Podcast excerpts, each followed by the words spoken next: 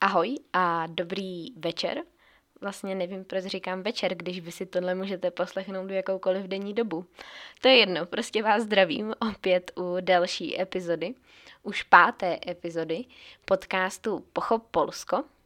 Dneska je to taková první epizoda, kdy se ponořím hlouběji do historie Polska, ale zároveň i Česka, potažmo Československa. A podíváme se společně na kloup jedný takový, jednomu takovému historickému průniku našich dvou historií, jak té historie české, československé a historie polské. Takových jako společných průniků v průběhu celé historie, v průběhu celých dějin bylo spoustu a ještě věřím, že spoustu bude ať už od prvního knížete Měška, který si vzal českou Doubravku, dceru Boleslava I. a v roce 965 od ní přijal křest, až po spory o Těšínsko a až třeba po operaci Krkonoše, o které budu mluvit dneska. Dneska je totiž 6. prosince a je to přesně 40 let od momentu, kdy byla zahájena takzvaná operace Krkonoše. Je to podle mě taková kapitola dějin, o které se moc nemluví, anebo se o ní moc neví. Minimálně já jsem se o ní neučila, aspoň v té české škole. Naopak v polské škole jsme to probrali docela dopodrobna. Asi všichni víme, nebo já pevně doufám, že všichni víme, co se dělo v Československé socialistické republice v srpnu 68. Druhá věc je ale to, že se málo ví O tom, že se něco podobného i s československou účastí mohlo stát i v Polsku. To období komunistické nadvlády v Polsku bylo nepochybně obdobím bouřlivým. Ten rok 1980 byl ale něčím výjimečný. V průběhu roku po celém Polsku stávkovali dělníci a potom také 10. listopadu vzniklo oficiálně hnutí Solidarita – hnutí, díky kterému se potom postupně začal rozpadat celý sovětský svaz a hnutí, které se zasloužilo a velmi dlouho bojovalo o konec komunismu v Polsku. S tou solidaritou to bylo tak, že v průběhu, jak v průběhu roku 1980 probíhalo spoustu stávek a tak, tak na konci srpna byla komunistická vláda donucena podepsat a přistoupit na takzvaných 21 postulátů, což byly ekonomické a politické požadavky dělníků. No a jedním z těch požadavků bylo i to, že dělníci mají mít právo na to tvořit vlastní nezávislé spolky. No a díky tomu potom mohlo 10.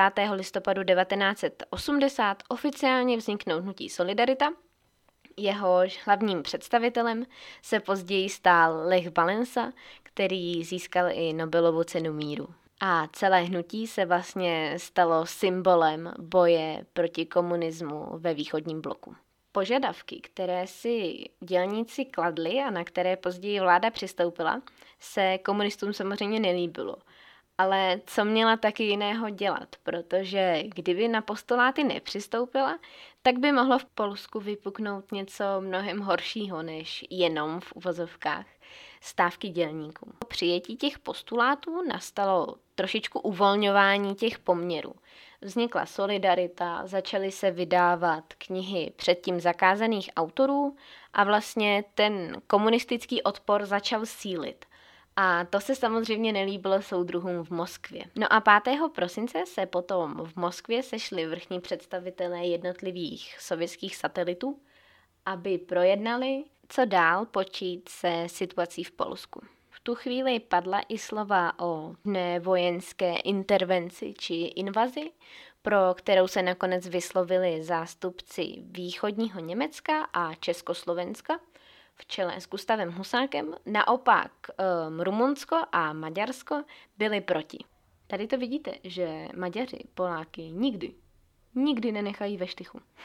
No a ten plán vojenské intervence či toho vojenského zásahu se očividně náramně líbil a hodil Československu, protože na to mimořádné cvičení Krkonoše vyslalo 17 309 vojáků, přes 540 tanků, 261 bojových vozidel pěchoty, 335 obrněných transportérů a 139 děl a spoustu další dělostřelecké techniky.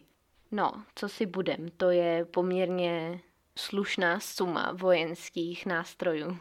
No, možná už teď si říkáte, že jestli se na tom dohodli 5. prosince a 6. prosince měla být akce zahájena, takže to je docela jako málo času na to, aby se na poměrně jako takhle megalomanský projekt eh, vojáci připravili. Ono totiž takhle rychlo akce už v tuhle chvíli trošičku smrtí neúspěchem. A ono to tak i ve finále dopadlo. Na ta operace vlastně měla hned několik nedostatků. Kromě toho, že třeba ze slov pamětníků vojáci vůbec nebyli zvyklí a neuměli jezdit s tanky po silnicích, tak vůbec třeba nebyli informováni o tom, co se v Polsku děje, protože Česko, vedení Československé armády šířilo samozřejmě komunistickou propagandu a ta polská inteligence a polští dělníci a vlastně celá solidarita byla vykreslována většinou jako jenom banda lidí, co sedí a popíjí a nic jiného nedělá. Nutno také dodat, že se už jedná o začátek prosince a že vojákům byla docela zima. Podle pamětníků a svědků bylo v některých místech v Krkonoších až minus 20 stupňů. To znamená, že Jim samotným byla samozřejmě zima, ale mimo to i zamrzela technika. Ono vlastně vůbec nebylo jisté, jak ta operace má proběhnout. Jasné bylo to, že východněmecká vojska, sovětská vojska a vojska Československé armády mají vpadnout na území Polské lidové republiky. Co tam ale mají dělat? Úplně přesné nebylo a oni sami to taky nevěděli, tudíž přetrvávali na těch hranicích v takové jako nejistotě. Od toho 5. prosince až někdy do 7. 8. se tedy dostali všechny pluky, které byly určeny k tomu, aby se účastnili tohoto cvičení, cvičení v uvozovkách, cvičení, čili později v pádu do Polské lidové republiky, byly připraveny na hranicích. No a 9.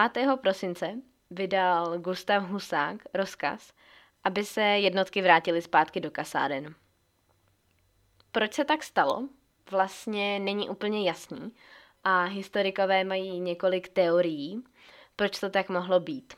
Ona jsou to vlastně jedna z těch takových historických co kdyby, za hlavní důvody, proč z této prapodivné rychlo akce, která v mnoha ohledech vlastně kopírovala vpád vojsk Varšavské smlouvy v roce 68 do Československa, je vlastně velmi pravděpodobné, že se Sověti báli toho, že to vlastně není pro ně moc výhodné, tato potlačení té kontrarevoluce a že by bylo vlastně lepší, aby se s tím Poláci polští komunisté vypořádali sami.